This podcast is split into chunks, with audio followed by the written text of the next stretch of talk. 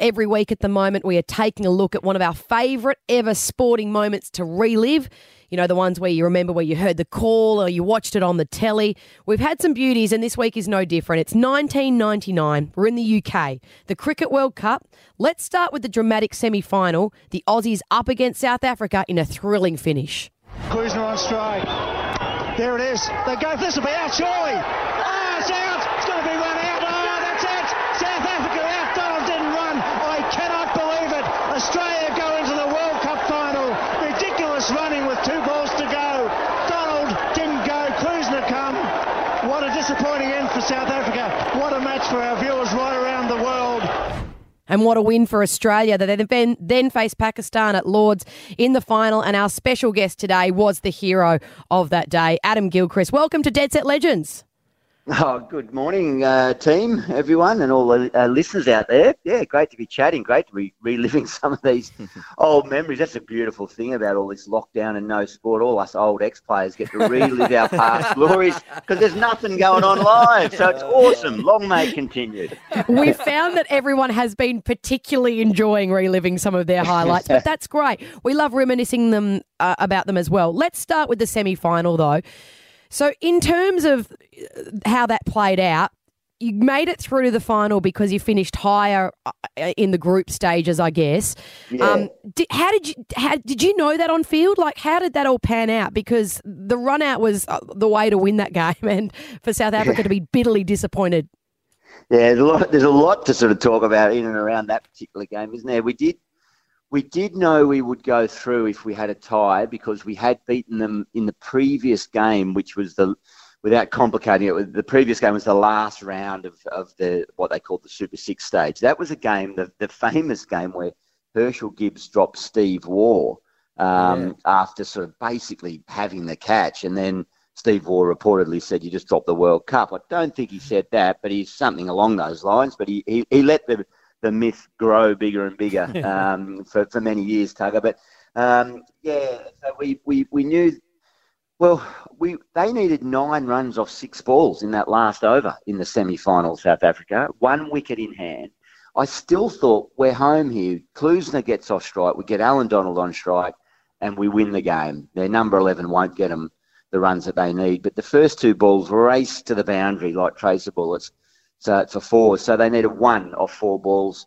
We fumbled a run out off the third ball. So at that point, we thought, well, we did have a chance, but it's bolted now. There's no chance. But uh, there's something called communication in life and in sport, and you've got to have a lot of it, particularly in team sports. Mm. And Allan Donald and Lance Klusener forgot to talk to each other. They didn't come down and in the panic and all the mayhem of the you know a World Cup semi. They just didn't didn't relate relay to each other what the plan was and one ran on the next ball, one didn't, and then uh, you know history unfolded that we uh, we get the run out, we tie the game, and go to the final. And Gilly, let's not play this down. You were the man in this moment. So the fielder tosses the ball into you at the keeper's end, obviously, and you have the most uh, second important uh, underarm in the history of cricket down to the other end. yeah. How were you feeling at that moment? Was did anything go through your head as you prepared to um, toss the ball down the other end? Oh. Because uh, you went a safe route along the ground.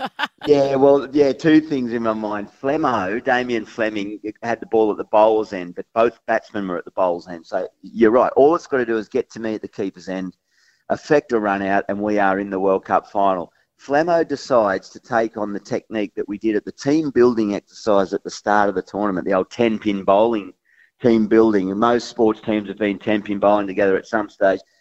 We had the Julios versus the Nerds. Yeah, that's right. Fleming, Fleming's captain of the Nerds. Uh, but he turns and rather than just get it down to be quick, he underarms it. Right. And it felt like oh, it felt like about five minutes it took for the ball to come down to me, but it's just rolling, rolling, rolling. I'm waiting, hunched over for whether to lean forward and grab it or, you know, potentially break the stumps there and, and, and stuff the run up art. But anyway, I get it, whip the bails off. And then funny things happen, don't they, um, in, in, in big moments immediately I thought, right, I want a stump as some memorabilia. Mm. You know, we all want to collect memorabilia and have an, and I thought I'm going to rip all the stumps out um, and, and keep all the stumps. So I run past the team in the middle of the pitch who are celebrating, to the bowler's end and rip out all the stumps. And I think, hang on, I had three sitting in front of me at my end. But, um, but anyway, um, I've got a stump down on the wall in my bar, and uh, everything's everything's good. And we ended up in the final. We're chatting, of course, to Adam Gilchrist. It was the brain fade of all brain fades, and it was a shame for Lance Klusener because that's really, for a lot of us, what, he, what we remember. wasn't that we re- sympathetic, Well, we though. remember, but I feel for Lance Klusener because he actually had a wonderful tournament. He was the player of the tournament in that Yeah. World Cup, but it's it's been overshadowed by the calamity that happened in that final at ball. Yeah, uh, he he was unstoppable. I mean, this is yeah, what's this? Twenty one years ago. So for for people listening, he, he was scoring at a strike rate of about of 120, I guess, which in T20 terms now that's almost slow. Yep. But 21 years ago, it was unheard of. And he was coming in. They'd need 10 and over for eight overs in games, and he'd just get them home with a few overs to spare. Um, so when he when he needed one run off four balls, I thought, well, this ball's going to go you know, out of Birmingham over to Manchester the way he's hitting them. Yeah. But he just got to give credit to Flemo. Flemo um, managed to jam a couple of really good Yorkers in there and, and create those run out opportunities. But that was yeah, it was a bit of a shame for for um, South Africa and uh, and Lance. And then of course three years, uh, four years later, they they got knocked out of a tournament on a net run rate uh, when the rain was falling, when they blocked it out. But anyway, that's Yeah. their problems, and, and Yeah, I'm, sure, exactly I'm sure on their radio shows they're not reliving these No. games. Look at that. But pressure just shows what pressure does, Emma, and that's why we love sport because yeah, it's Yeah. how people handle the pressure. We've just talked about the famous semi final up against South Africa. Now let's talk about the final. Uh, you're at the. Uh, one of the most famous grounds in the world, Gilly, for this. How did you prepare to face Pakistan?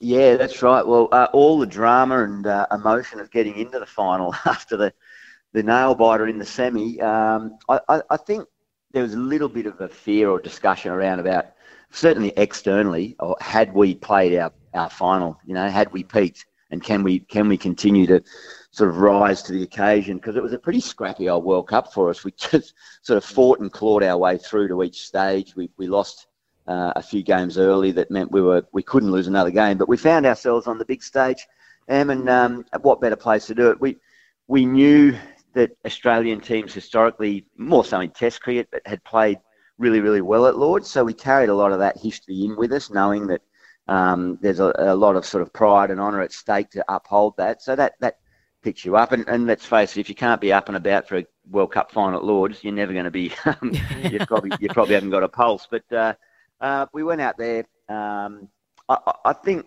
we, we didn't overdo celebrations in that semi final. You didn't need to. Like the emotion was just pretty raw, and, and that carried you through. It was a tight turnaround too, from memory, two or three days at best. So it wasn't like we had a week long build up for the final. All of a sudden we were into it. We were uh, bowling first, and then um, you know what do you do when you need some magic? You throw the ball to Shane Warne, and he did the same in the semi final. He picked up four wickets there, and he picked up another four in the in the final, and just put us in a pretty much dominant position to go out in there and knock the runs off. I was going to ask you about Warney Gilly because they were right. The semi final and the final took four for 30, I think, in, in both games. But we Yep. spoke to him the other week about his Gatting ball. But you, I heard somewhere that you thought he's one of his wickets in the semi final against Herschelle Gibbs was almost a better delivery. Can you just describe Yeah. that one for us?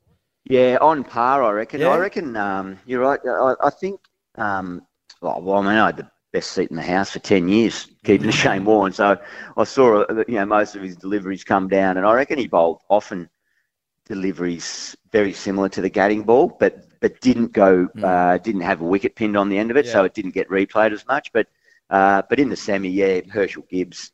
He bowled um, bowled one to Gary Kirsten, the, uh, the South African as well. He got Hansi Cronje out. He he broke the game open and kept us alive in the semi, and then in the final he just produce the goods again. Not so much um, the big turning leg spinners at different surface, different conditions, but um, I think a few sort of straight ones or sort of flippers that went through and might have been LBs or bowls, but. Um, yeah, well, the, the biggest occasion, the biggest superstars turn up. We've just we've had the week with Warney on um, Yeah. on Fox Sports this week, Yep. and um, I tell you what, that, that it's given a little bit of an insight what it's like living with Shane Warne and uh, and standing next to. That was the best thing. The best thing in my life, in cricketing life, was to wicket keep the Shane Warne. Mm, okay. right. The second best thing was then at the end of the over, Glenn McGrath was coming on to bowl the next over. Oh, So that's God. you know that's heaven. And I even better, I go up and stand next to Shane Warne. And Joe, you know the bloke. Yeah. You've, you've spent time with him. I'd stand next to him and listen to his stories for a day. that's that's uh, that's you know that's that's sporting porn. Yes, you've had a blessed sporting life, that's for sure. Gillian, congratulations to you on your own tournament because after a scratchy start, you described that Australia lost two of their first three and then come out and won their next two, and you top scored in both of those games, I think, against Bangladesh, firstly with 63, and then uh, possibly the West Indies, I see here, with 21 as well. So you certainly helped right the ship. But can I ask you about overnight?